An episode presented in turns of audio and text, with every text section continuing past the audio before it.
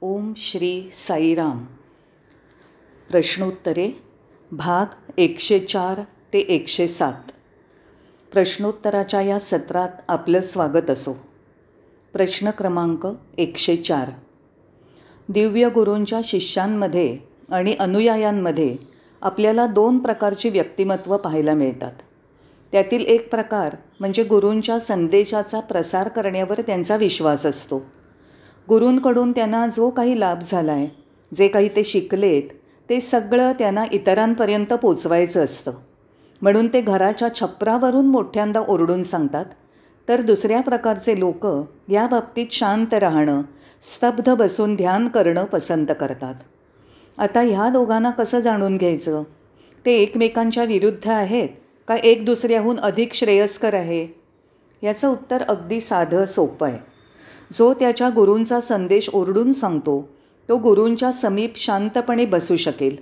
आणि हळूहळू असं होईल की गुरूंच्या सान्निध्यात बसल्यावर त्याच्याकडे जगाला सांगण्यासारखं संघर्ष करण्यासाठी काहीतरी असेल. हे दोन्ही एकमेकांच्या विरुद्ध नाहीत.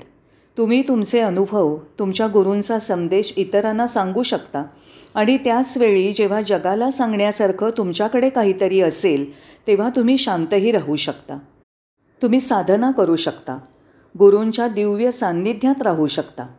हे जाणलं पाहिजे. आध्यात्मिक मार्गाबरोबर हा आपल्या जीवनातला चांगला घटनाक्रम आहे. आपण इथे आपल्या जीवनात दोन प्रकारची विचारधारा किंवा वर्तन पाहतो किंवा दोन प्रकारचे नमुने पाहतो. एक पौर्वात्य आणि दुसरा पाश्चिमात्य प्रकार. पौर्वात्य प्रकारात बाह्य जगताला महत्त्व दिलं जात नाही. पाश्चिमात्य अंतर्विश्वाला आपलं मानत नाहीत.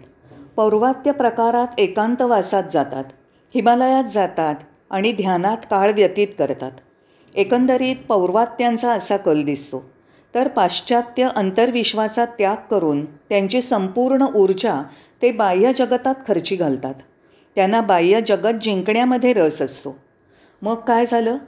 पूर्वेकडे बाह्य जगताला दूर लोटल्यामुळे गरिबी सुरूच राहिली. ते गुलामीचे आणि रोगांचं माहेरघर बनले. ध्यान कृतीमध्ये उतरलं नाही. या उलट पश्चिमेकडे असं घडलं की त्यांनी त्यांच्या चेतनेची जाणीवेची संवेदनशीलता मंद केली. परंतु पाश्चिमात्य आदर्शवादाने त्यांचं दारिद्र्य पूर्णतः दूर केलं. रोगांचं उच्चाटन केलं. सगळ्या सुखसोयी पुरवल्या ह्यात काही शंका नाही. पण आतून मात्र ते रिक्त आहेत.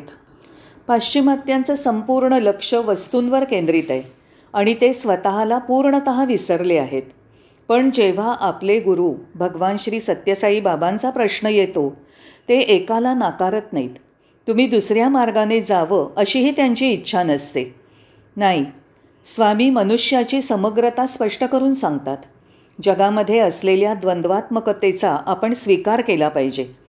प्रत्येक दिवस दिवस आणि रात्रीने बनतो. आपल्याला दोन पाय दोन हात आहेत. तसंच आपल्या मेंदूचेही दोन अर्धगोल आहेत. ते एकमेकांचे विरोधी नाहीत. दुसऱ्याच्या अस्तित्वासाठी पहिला आवश्यक आहे.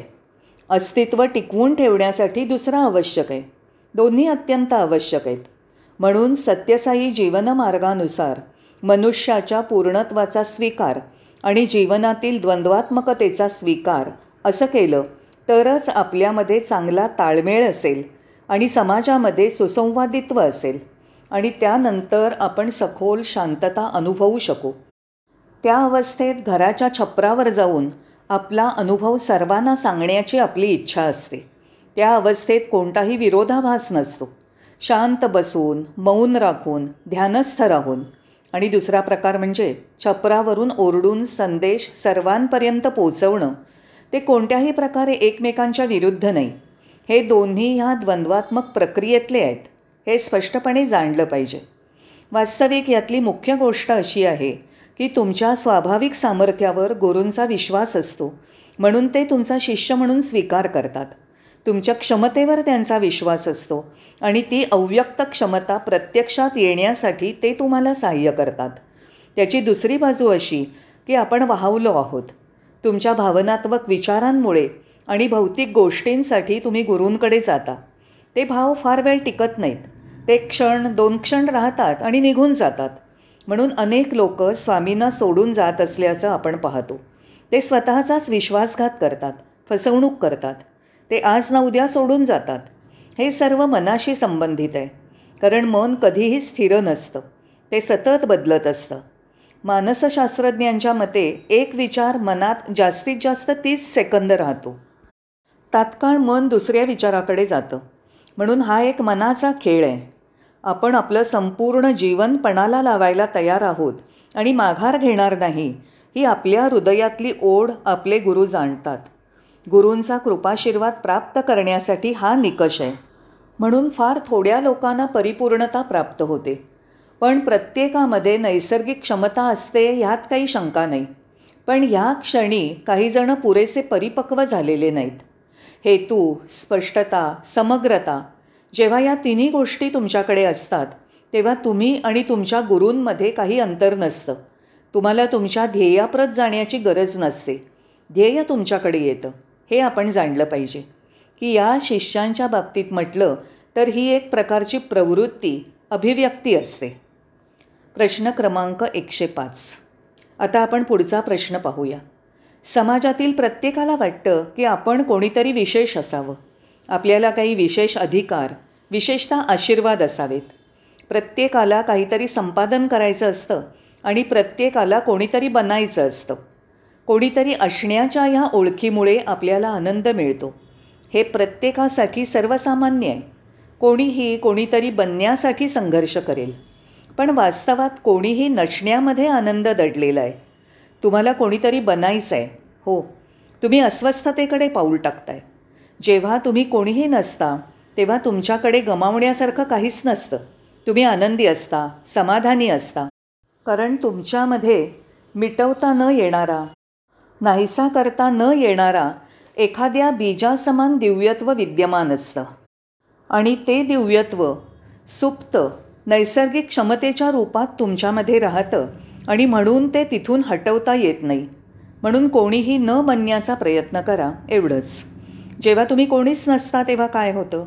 तुम्ही तुमच्यामध्ये सुप्त क्षमतेच्या स्वरूपात असणाऱ्या दिव्यत्वाकडे लक्ष पुरवता पोषण करता आस्था आणि प्रेम देता. त्यामुळे तुमच्या जीवनात चमत्कार घडतो. ही सुप्तावस्था आहे. निद्रित अवस्था आहे. एकदा याकडे लक्ष पुरवलं की जीवनात हमखास चमत्कार घडतात.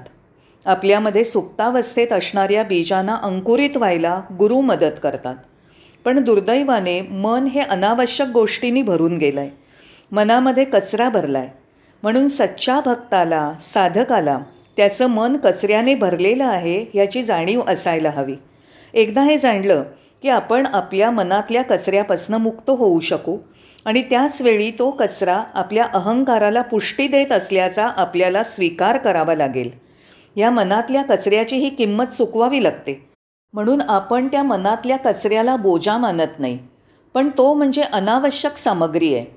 पण तुम्ही कोणीही नसता तेव्हा काय होतं? विश्वाची द्वारं आणि आशीर्वाद तुमच्यासाठी खुले होतात आणि तुम्हाला संपूर्ण सुंदर अस्तित्वाचा लाभ होतो. आणि त्याचे भर भरून कृपाशीर्वाद प्राप्त होतात. पण जेव्हा तुम्ही कोणीतरी बनता तेव्हा तुम्ही स्वतःला विलग करता. अनुभवाच्या वर्तुळाच्या वाढत्या प्राप्तीला नाकारता. तुम्ही पूर्ण अनुभवापासून खूप दूर असता. मित्रांनो सरते शेवटी नावलौकिक मिळवण्यासाठी तुम्ही संघर्ष करता. तो साबणाच्या फुग्यासारखा असतो. पण जेव्हा आपण या फुग्याला अधिकाधिक मोठा करत असतो तेव्हा तो कोणत्याही क्षणी फुटण्याचा मोठा धोका प्रतीक्षेत असतो. आपण स्वतःला शुद्ध पारदर्शी निष्पाप आणि शांत ठेवून कोणीतरी न बनता कोणीही नाही या स्थितीत राहूया.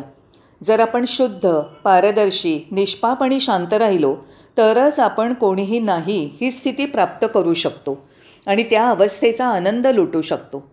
यामध्ये खरं स्वातंत्र्य दडलेलं आहे. तुमच्या हृदयाच्या गाभाऱ्यामधून काहीतरी अर्थपूर्ण गोष्टी येतात. त्याचं कारण काय? कारण कोणीतरी बनण्याचा आपला संघर्ष आपल्याला आपल्या ह्या आंतरिक गाभ्यापासनं खूप दूर घेऊन जातो. म्हणून आपण कोणीही न बनण्यासाठी प्रयत्न करून समाजातील कोणीतरी विशेष बनण्यामधील व्यर्थता जाणून घेऊन कोणीही नाही या अवस्थेचा आनंद लुटला पाहिजे. प्रश्न क्रमांक एकशे सहा. आता आपण पुढचा प्रश्न पाहूया. आज समाजामध्ये सर्वत्र भीतीचं वातावरण दिसतं. मनुष्य पोलिसांना घाबरतो. मालमत्ता असलेला मनुष्य आयकर विभागातील लोकांना घाबरतो. हो जो कोणी शिस्तपालन करत नाही तो पोलिसांना घाबरतो. जीवन पूर्णत भयग्रस्त आहे. आपण भीतीने ग्रासलेले आहोत आणि पूर्ण भयभीत होऊन जगतोय. पण याहूनही एक मोठं भय आहे. ते कोणतं? आत्मस्वरूपाला गमावण्याची भीती. आपण आपलं स्वत्व गमावण्याची सर्वात मोठी भीती आहे. ज्यांच्याकडे त्यांचं स्वत्व नाही त्यांच्या मनात ही भीती असू शकते. पण ज्यांच्याकडे स्वत्व आहे ते घाबरत नाहीत. आपण आपल्या स्वतःची ओळख हरवली आहे आपण आपला मूळ स्वभाव गमावला आहे म्हणून जर आपल्याकडे आपलं स्वत्व नसेल तर आपण घाबरतो. परंतु ज्यांना त्यांची स्वतःची ओळख असते ते कशालाही घाबरत नाहीत. या मुद्द्यामुळे हा भीतीचा प्रश्न येतो. हा असुरक्षिततेच्या भीतीचा प्रश्न आहे. आपल्या रिक्तपणाची असुरक्षितता. तथापि गुरूंच्या सान्निध्यात असतो. जेव्हा आपण त्यांच्या निकट असतो त्यांच्या दिव्य तेजाच्या छत्रछायेत असतो तेव्हा असे लक्षात येईल की आपलं अस्तित्वच उरलं नाही. पूर्णत आपलं अस्तित्व मिटून गेलं आहे आपला व्यक्तिगत अहंकार नामशेष झाला आहे तुमच्या गुरूंच्या निकट राहण्याची तुम्हाला भीती वाटते का? कारण तुम्हाला तुमच्या काही गोष्टी उघड होऊ नयेत असं वाटतं. तुमच्या गुरूंची दृष्टी आरपार जाते आणि भेदक असते. ती तुमच्या हृदयात खोलवर जाते. तुम्ही अंतर्बाह्य कसे आहात हे गुरु जाणतात. आणि त्या अवस्थेत तुम्ही कुठलाही प्रश्न विचारू शकत नाही कारण तुमचं अज्ञान उघड झालेलं असतं. गुरूंच्या सान्निध्यात तुम्ही द्रवित होऊ लागता नाहीसे होऊ लागता आणि विरून जाता आणि तुमच्या अज्ञानात पूर्णपणे उघडे पडता.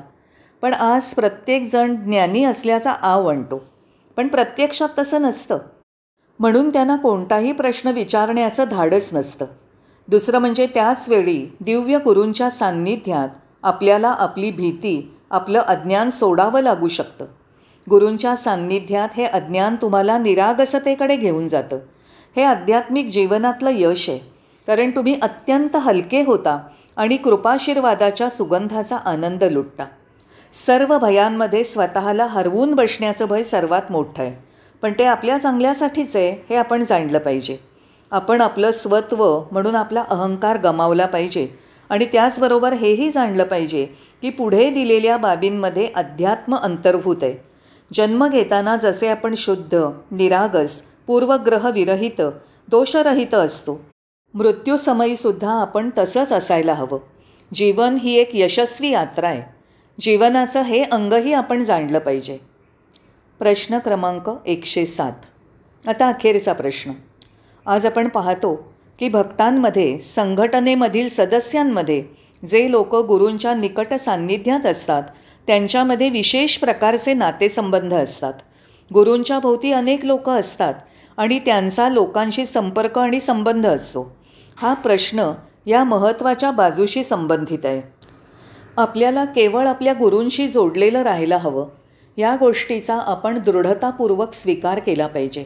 आपण केवळ त्यांच्याशी म्हणजेच आपले गुरु भगवान श्री सत्यसाई बाबा यांच्याशी जोडलेलं राहायला हवं. या वाक्याचा कितीही वेळा उच्चार केला तरी तो योग्यच आहे. मग भक्तांमधील संबंधामुळे इतर गट किंवा विविध संघटना विविध दृष्टिकोन असे मतभेद उद्भवतात. वास्तविक प्रत्येक भक्त त्याच्या वैयक्तिक क्षमतेनुसार गुरूंशी जोडलेला असतो. तुम्हीही तुमच्या व्यक्तिगत क्षमतेनुसार तुमच्या गुरूंशी जोडलेले आहात. आणि गुरु त्यांच्या लक्षावधी भक्तांशी जोडलेले असू शकतात. उदाहरणार्थ बाबांचे भक्त संपूर्ण जगात पसरलेत आणि ते त्यांच्याशी जोडलेले आहेत. स्वामींचा प्रत्येक भक्ताशी संघटनात्मक संपर्क नसून व्यक्तिगत संपर्क आहे.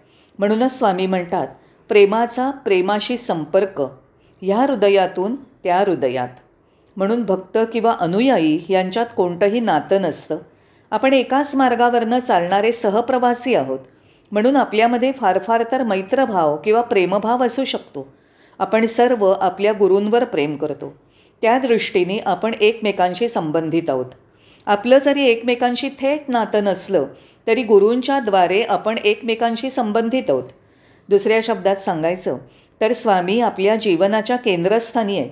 आपण सर्वजण त्यांच्याशी जोडलेले आहोत. व्यक्तिशः सहभक्तांविषयी आपल्या मनात मैत्रभाव आणि प्रेमभाव असू शकतो. पण आपलं केवळ आपल्या गुरूंशी नातं आहे. आणि केवळ गुरूंच्याद्वारे आपले सर्वांशी संबंध आहेत. या वास्तवाची सदैव जाणीव असायला हवी. हे अत्यंत महत्त्वाचं आहे. म्हणून तो प्रश्न केवळ त्यांच्याशी संबंधित आहे. धन्यवाद. पुन्हा भेटू.